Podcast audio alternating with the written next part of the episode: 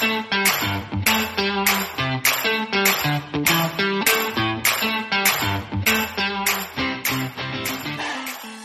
everyone, and welcome to this month's Seven Investing Podcast. My name is Simon Erickson. I'm very excited because we are welcoming a new lead advisor to Seven Investing. His name is Daniel Kline, and I'd like to introduce him to all of you in the first part of this month's podcast. Dan, first of all, welcome to Seven Investing. Uh, I am excited to be here. It has been a very long wait. We are very excited to have you too. Could you start off by telling us a little bit about your background? Sure. Um, you know, I was born in 19. No, just kidding. Um, so I'm a journalist by, by trade. I started as a college newspaper editor. I worked part time at a, at a trade magazine covering the audio industry. My boss got fired over Christmas, where I'm still not sure why. I ended up becoming the editor of that magazine. So, my senior year of college, I worked full time at, at a magazine. I had to travel for work, and like explaining this to my teachers was not easy in a pre cell phone day. It's like, yeah, I'm not going to be in class. I'm in Vegas that week for a trade show. Like, that was a little tricky. I was an early internet pioneer year. I was the editorial director of a site called Uproar.com, which uh, IPO'd back at a time where you could IPO with no revenue. Uh, I then worked for a men's lifestyle startup that got bought by Playboy. Uh, and then have had a really weird career since then. Uh, I, I, ran a giant toy store. I spent four years working in my family's ladder and scaffolding business. And I actually think that's how I got into writing about business because I kept interviewing for jobs and I would say, when are you going to find a business guy who's actually bought commodities? Like I've bought steel. Like I understand how all this works. So finally, a friend of mine calls and he says, "You want to work for Microsoft?" And I said, "Sure." So the, the guy from Microsoft calls me up and he interviews me a little and he says, Do you want the job? And I said, What is the job? He said, I can't tell you what the job is. Do you want the job? And I said, uh, I guess I want the job. So I was the launch editor for the MSN Money app. It wasn't called that, it was the Windows 8 Finance app at the time. But I was the guy that picked what stories went, went in the app. And that's now done incredibly terribly by a robot. There's no more people involved, but there used to be people, and I was the person at first. And I stayed there for a, a little over a year. And then I went to the Boston Globe. That was my childhood dream. I grew up reading the Globe, uh, and I was running the business desk for Boston.com. And what I didn't know about the Boston Globe, which is a lovely place is that there's a divide between digital people and print people. But I wasn't clued into that, so I was blissfully unaware. And most of the dot com editors on the Boston.com side didn't sit with the print people, but I did. I actually sat with the business team who all hated me and nobody spoke to me for like four months, except for the business editor who was the acting business editor at the time. The regular one was out on maternity leave, and he liked me and we got along. So I pushed and pushed and pushed, and he finally let me write for the write a story for the paper, thinking it was just going to be a big caption for a photo and I wrote a story on PAX East, which is a uh, a video game and gaming convention. It's a lot of people come in costumes. It's a pretty cool thing, and I handed it to the editor I was working with, and he read it. And I had sent in like a one o'clock draft so they could get get an early one up. And he he texts me back or emails me back and he says, Oh, wait, you can do this. You can write. I'm like, Yes, I have 20 years of journalism experience. The fact that I didn't come from the Pittsburgh Post Gazette or whatever doesn't mean I can't do this. He's like, Oh, okay, let's let let's let's work in the story. Let's get it in front page contention. So my first story did not end up on the front page, but was pitched for the front page that day, led the business section. So I became a regular writer. The problem is my first day at the Boston Globe, which is really my introduction to the market and to covering business, but you know, other than being a curator at Microsoft. My first day there was the day the New York Times Company put us up for sale. So I was I, we didn't move. I still lived in Connecticut, about two and a half hours away. Uh, I was commuting and staying at my mom's in Salem, Masslot. It was really difficult. So I ended up going back to work for a, a small company in Connecticut that owned two daily newspapers. I was the editor of two daily newspapers, and on the side, I started writing for Motley Fool for a, a, now defunct product called The Business. And the idea was to do things a little bit broader than just stock market coverage. And and I worked there from like three in the morning to five in the morning for like two or three months before I finally went to my boss and quit my job with, by the way, at the time I was getting paid $50 a story. So this wasn't a smart decision I made. I quit my job. I went to work with a business partner. He was building websites. We just kind of sat in a room together and worked all day and, and eventually ended up uh, buying some websites and doing some other things that made me some money. But at this time, I started getting indoctrinated. I started learning this is how the market works. I started out as a journalist, as a news reporter who was adding a little bit of analysis. And then over six years, I actually like woke up a few months ago and realized, oh my God, I'm a world class analyst. Like I can, I can compete with all of these people who that's how they define themselves. Cause I found myself hosting live shows with, you know, some of the, the, the biggest names and going oh wait a minute like my opinion is is not only as valid sometimes it's more valid and the example i'll give and i, I hate to talk about this one but luckin coffee.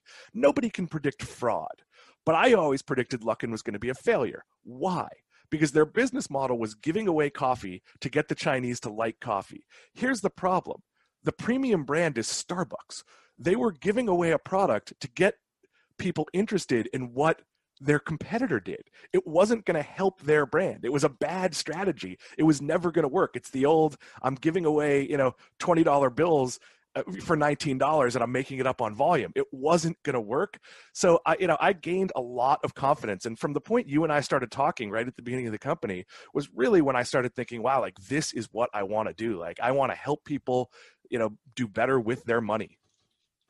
Dan, one of the things I'm so excited about working with you here with Seven Investing is that you have not only had your pulse on what's going on in the business world out there from the journalism perspective, but you've also run the operations of so many different types of companies, such a diverse background. It's fascinating. I'm really excited to see your perspective on so many things. As a lead advisor for Seven Investing, you're going to be making recommendations every month. I wanted to ask you in my next question, what would you how would you describe your investing style and what types of companies do you tend to look for? So I'm a singles hitter who occasionally shocks you with a home run. So I, I you know, I, I follow areas that people aren't that interested in. I, I follow retail.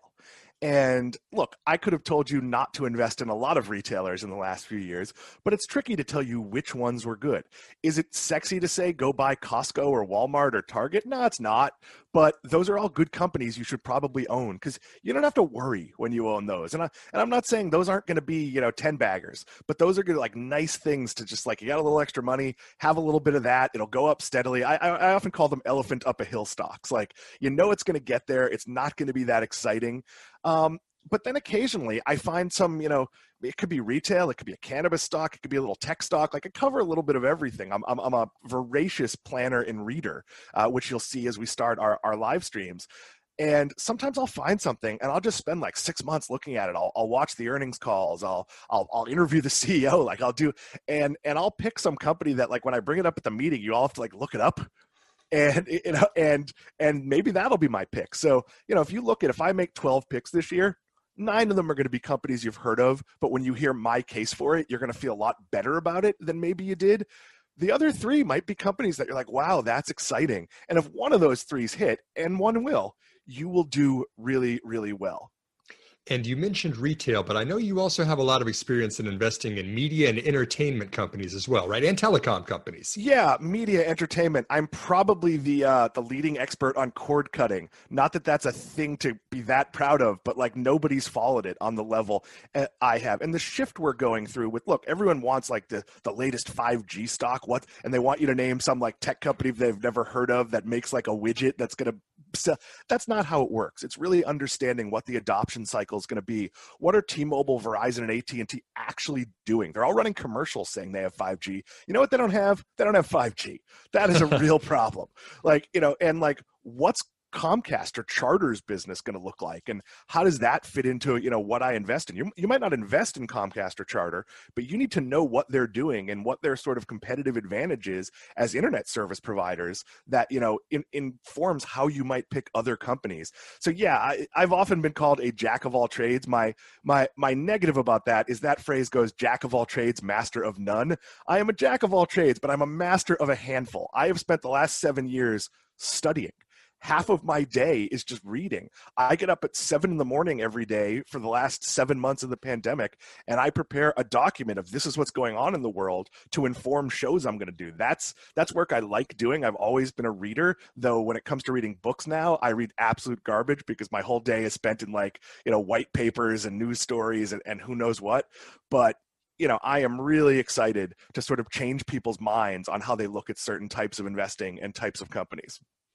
Absolutely. Dan, we are so excited to have you on the team. Uh, for everyone listening to this, Dan is a very high impact guy. He's an advocate of the individual investors. He shares the same mission that we do of helping you invest in the stock market and make sense of this thing and get more actively involved in the money that you're saving out there. Uh, Dan, how, how should people get in touch with you? We know that you're going to be doing some live stream events with Seven Investing, but is there other ways that people can reach out to you also? Sure. So I haven't changed. I am going to change my Twitter handle, but I haven't changed it because I get to promote it in the former place I worked, and it's beneficial to everybody for it not to change. So right now, my Twitter handle is at Worst Ideas. That is a play on my book, Worst Ideas Ever, which is sort of a business book. It's like New Coke and the XFL, the original one, not not the new one. You know, some of the things. It, it's kind of a, a funny scholarly treatise. It's a really good book. They don't send me any more money when you buy it. They should, but they don't. So you know, buy it if you like, but you don't have to. You, so you can follow me there.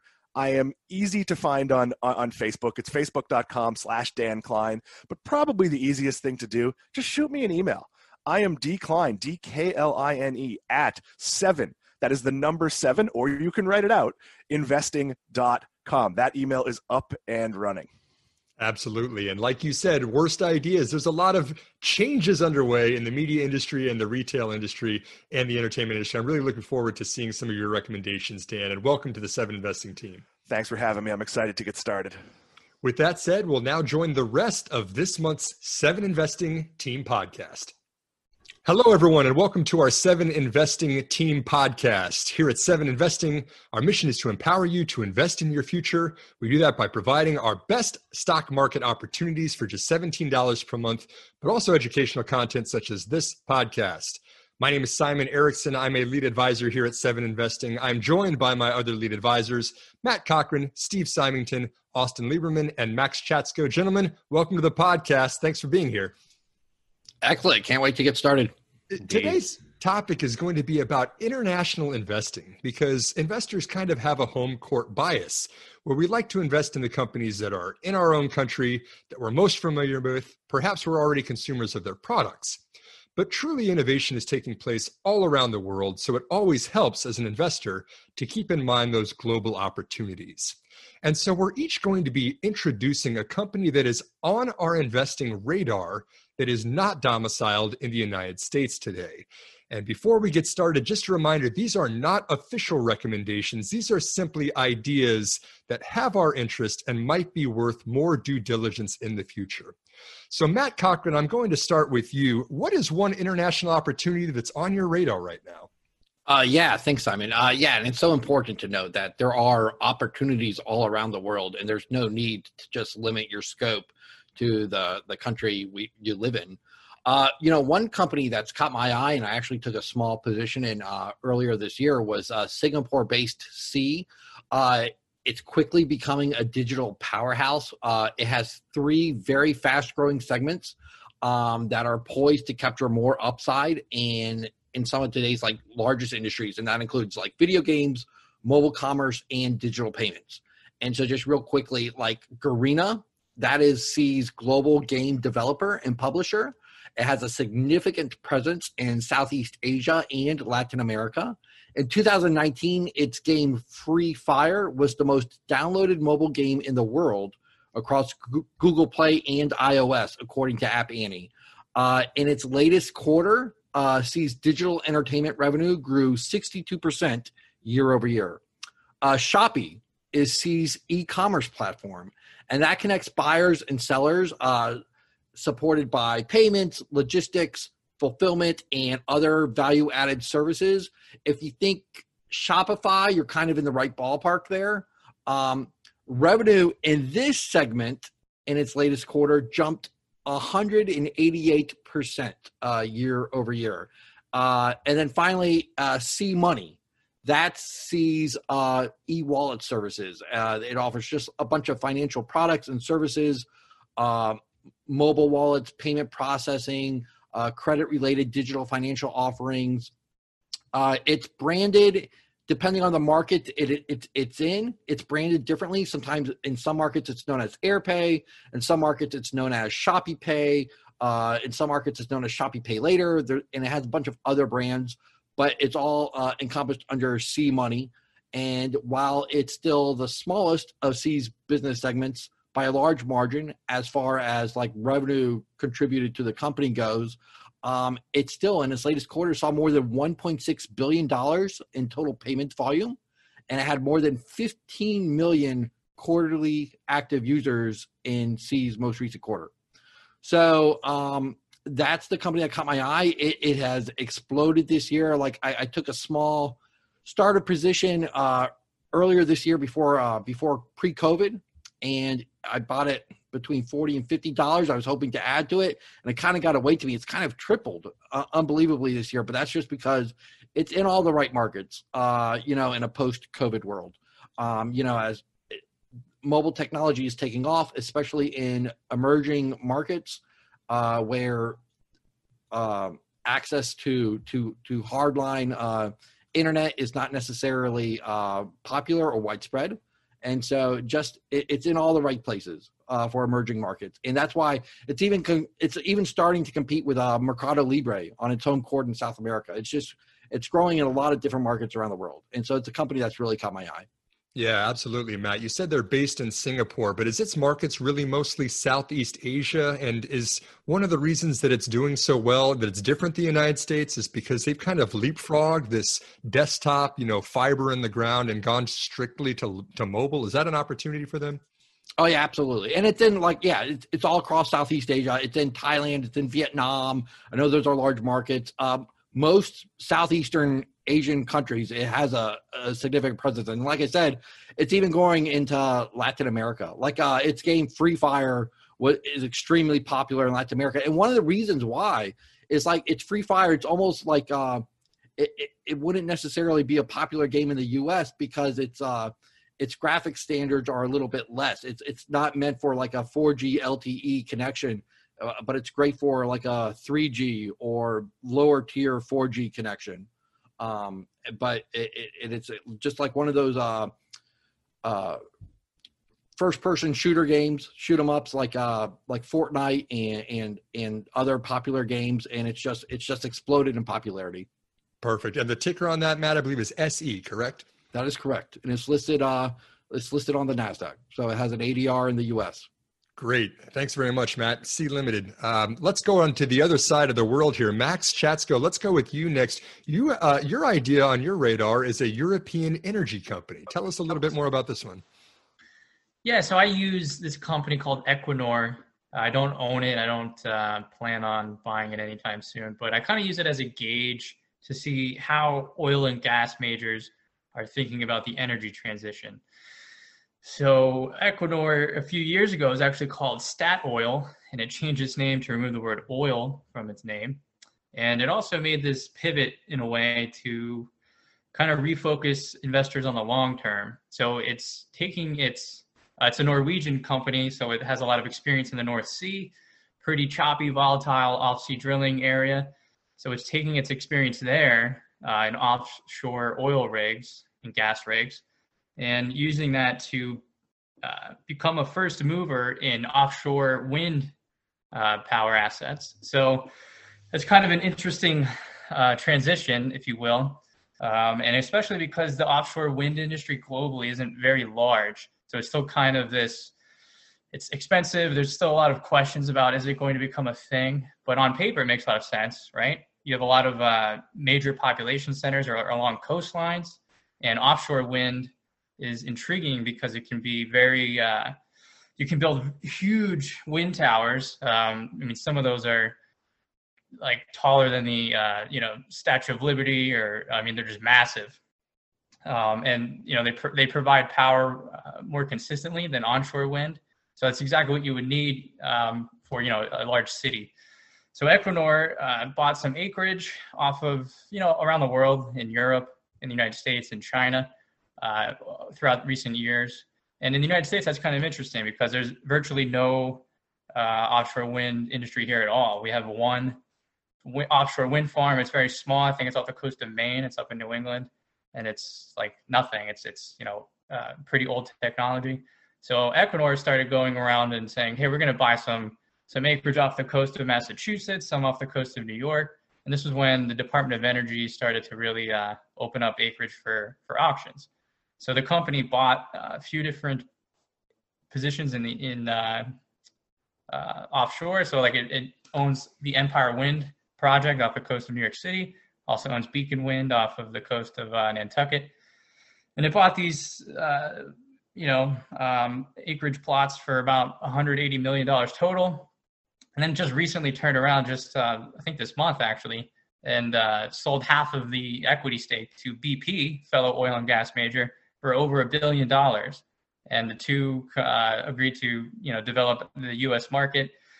And so it's a kind of a, an interesting uh, um, you know partnership there, right? Uh, the pipeline for the U.S. is uh, in total offshore wind projects is like around uh, it's almost thirty thousand megawatts. So from zero to thirty thousand, that's pretty impressive. And a lot of these might come online uh, this before the end of this decade, and there's like a another like pipelines a little bit further off maybe but uh, up to 2035 so this is something that could really come out of nowhere be a huge opportunity uh, provide a lot of uh, energy a lot of electricity that's you know renewable clean uh, and help some of these major population centers wean themselves off of you know dirtier sources of fuel.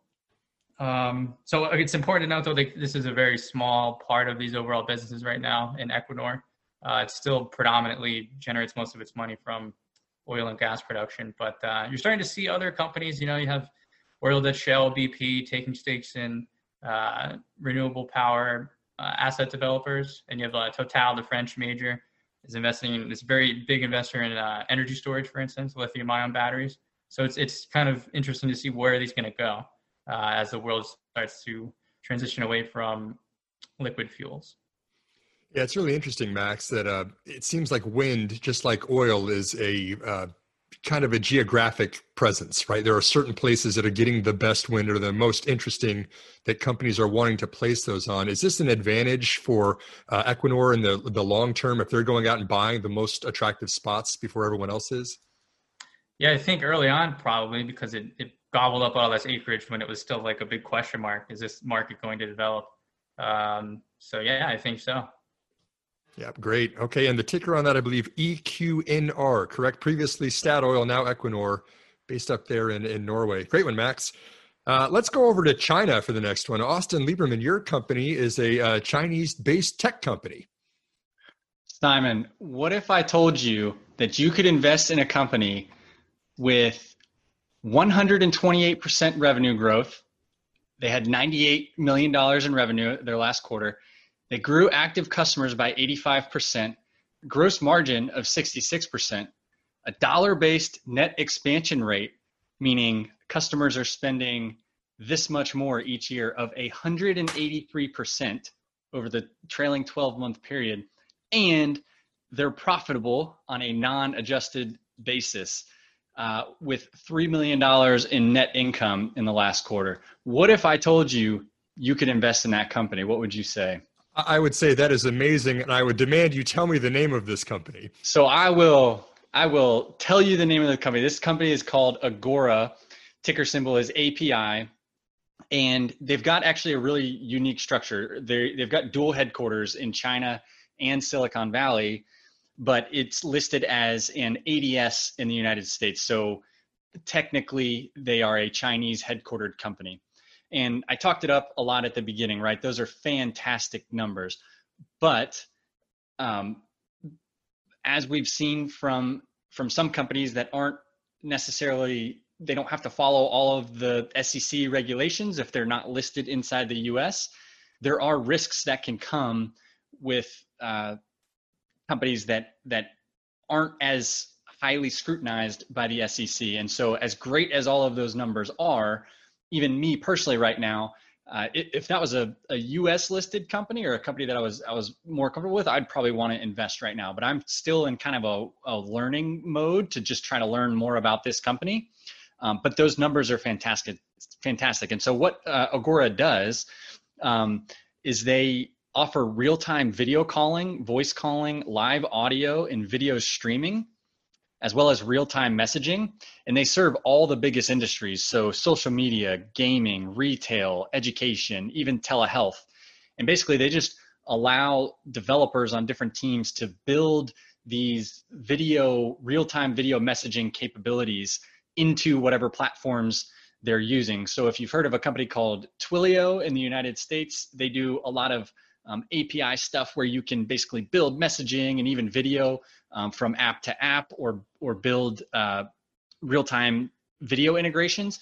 They do something similar to that, uh, specifically with video. And then if you think about it, um, a big use case for this is uh, one of the more popular use cases is for retail streaming. So brands have utilized the technology to stream like live product demonstrations, and then you could have interactive features like uh, text and video chat, so that so that if you're trying to sell something over social media or whatever, your audience can interact with you.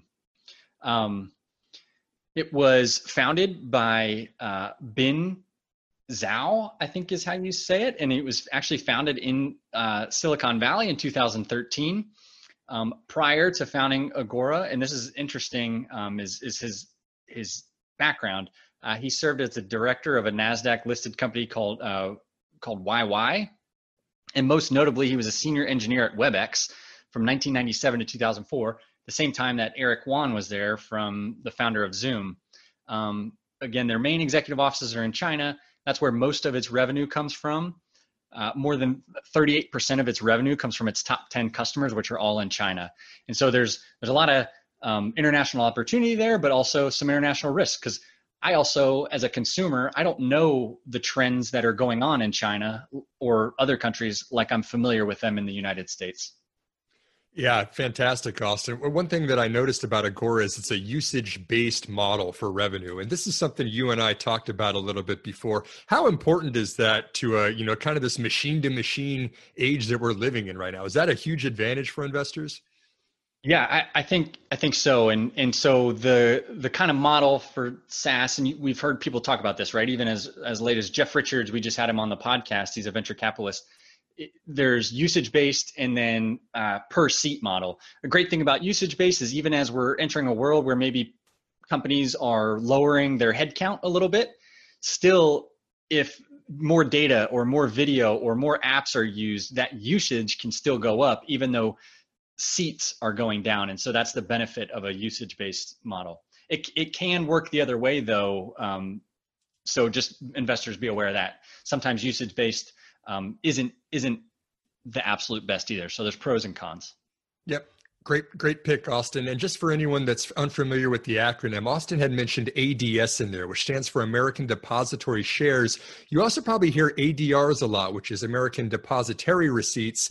Uh, both of these mean that there's a sponsor bank within the United States, which means you don't have to go to a foreign exchange to buy any of these companies that we're talking about today. You can buy them directly on American exchanges. Don't have to worry about the exchange rates. Don't have to worry about international currencies or any of that stuff. It makes it a lot easier uh, when you're when you're dealing with companies that have done the work to get their shares listed on American exchanges. Uh, Steve, let's keep the, the trend going in China here. You also have a Chinese China company, a Chinese e-commerce leader. I do. Uh, JD.com uh, might be a name that some of you are familiar with if you're uh, interested in investing in China, but it's been on my radar for a couple different reasons lately. Uh, first, uh, I actually opened my first position after following the company for years back in March. Uh, turned out to be good timing. Shares have roughly doubled since then, uh, but I still think uh, it has massive upside from here and, and could accelerate its growth uh, quite a bit over the next few years. Uh, right now, you know, we're already talking about a, a, pretty big business. Its market cap is, I think, 119 billion uh, as of right now. And I mean, that's big in its own right, but it's still uh, also dwarfed by Amazon, that's sitting, I think, 1.54 trillion uh, is its market cap right now. And uh, it's also similar uh, as Amazon uh, here in the United States, in that JD.com has made the decision uh, really early to invest heavily in its own logistics, warehousing, and delivery infrastructure networks throughout China rather than basically serving as a platform as say eBay has done, and uh, kind of like uh, Alibaba uh, in that sense. But uh, JD's basically uh, worked to differentiate itself from competitors uh, through this these heavy ingest- investments in its logistics, warehousing, and delivery infrastructure, and um, you know that basically has come at the cost of profitability in these early stages. But over the long term, I think we'll see similar fruits as Amazon has enjoyed in growing its enterprise value. And uh, it's really uh, still doing very well. Uh, revenue last quarter was up, I think, 34% year over year to 28.5 billion.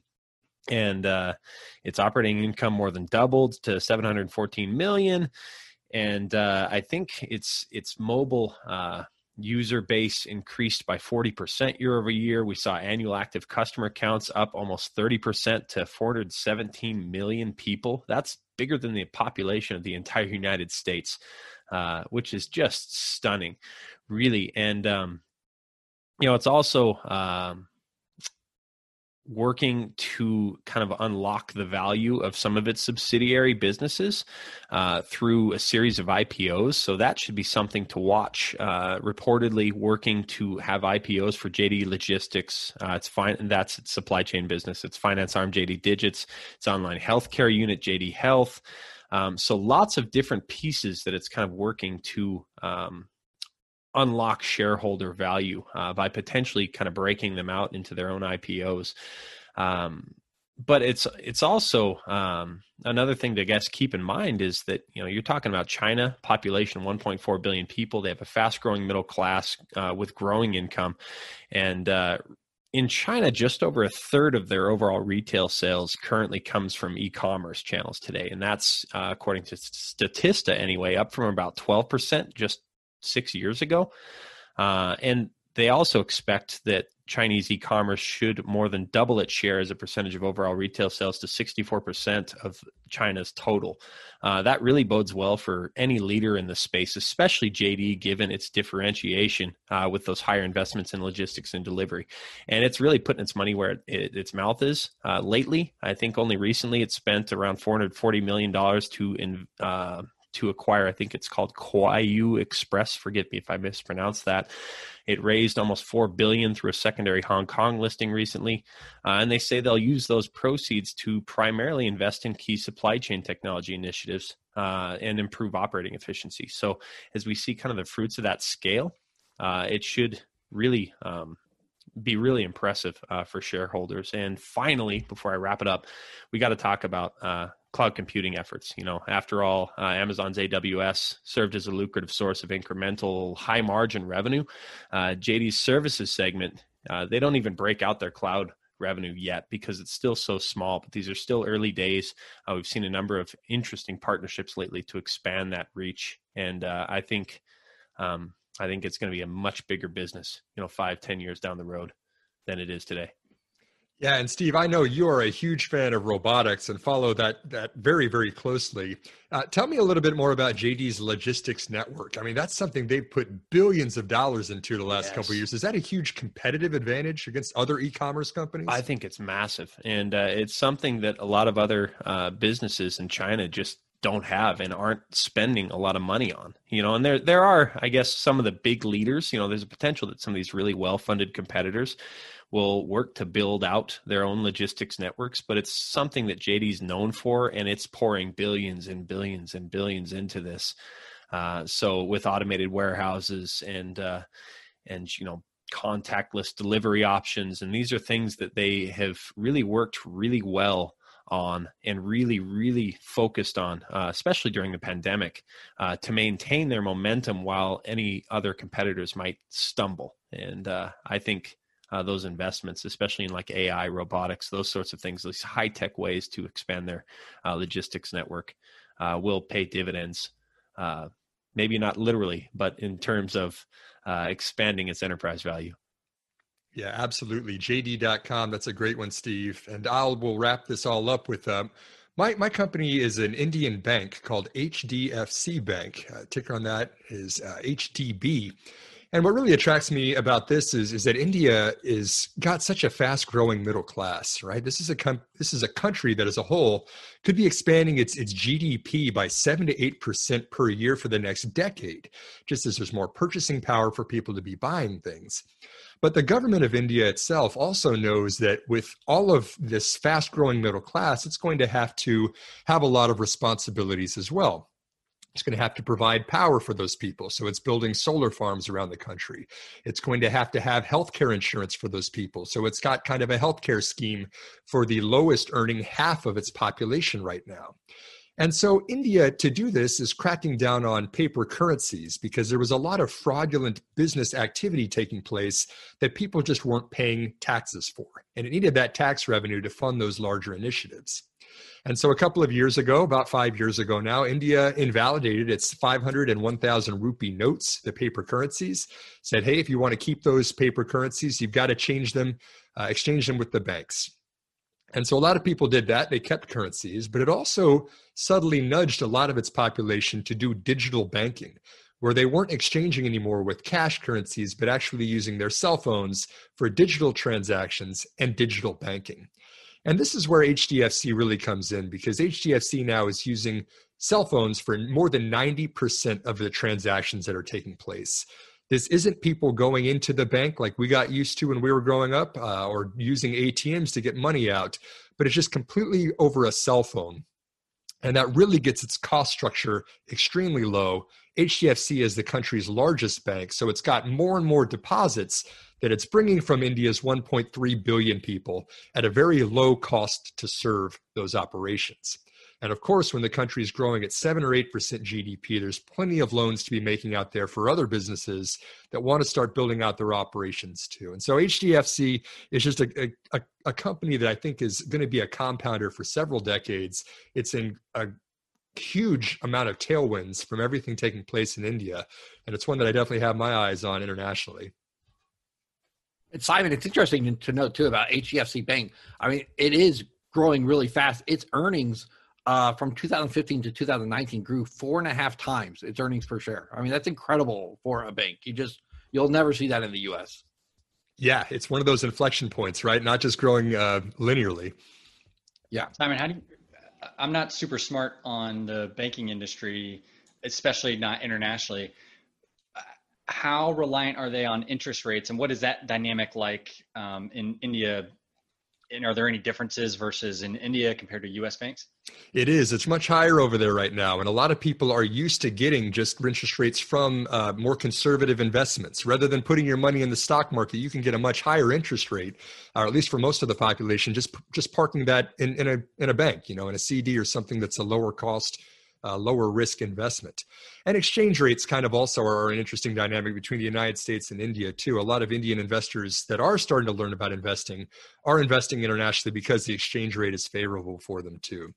Uh, but to answer your question directly, Austin, I think that it's a benefit to HDFC that the population of India likes more conservative investments, like putting your money in a bank and then letting HDFC use that for its own loan book.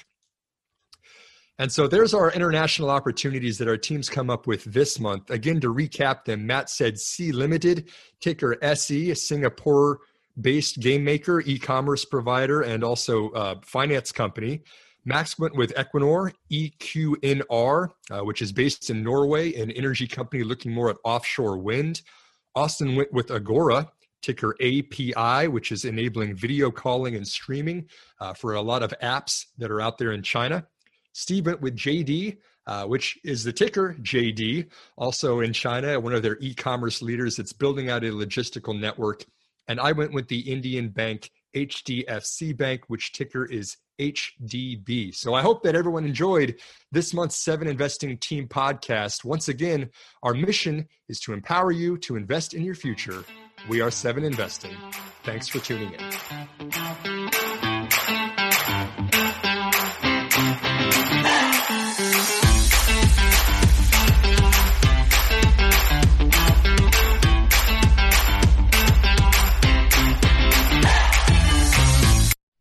Reminder that people on this program may hold positions in the companies that are mentioned. Buying and selling stock carries financial risk, which could include the loss of capital. The views in this program should not be taken as personalized advice, and before acting on any of the information provided, listeners are encouraged to consult with a financial or tax professional.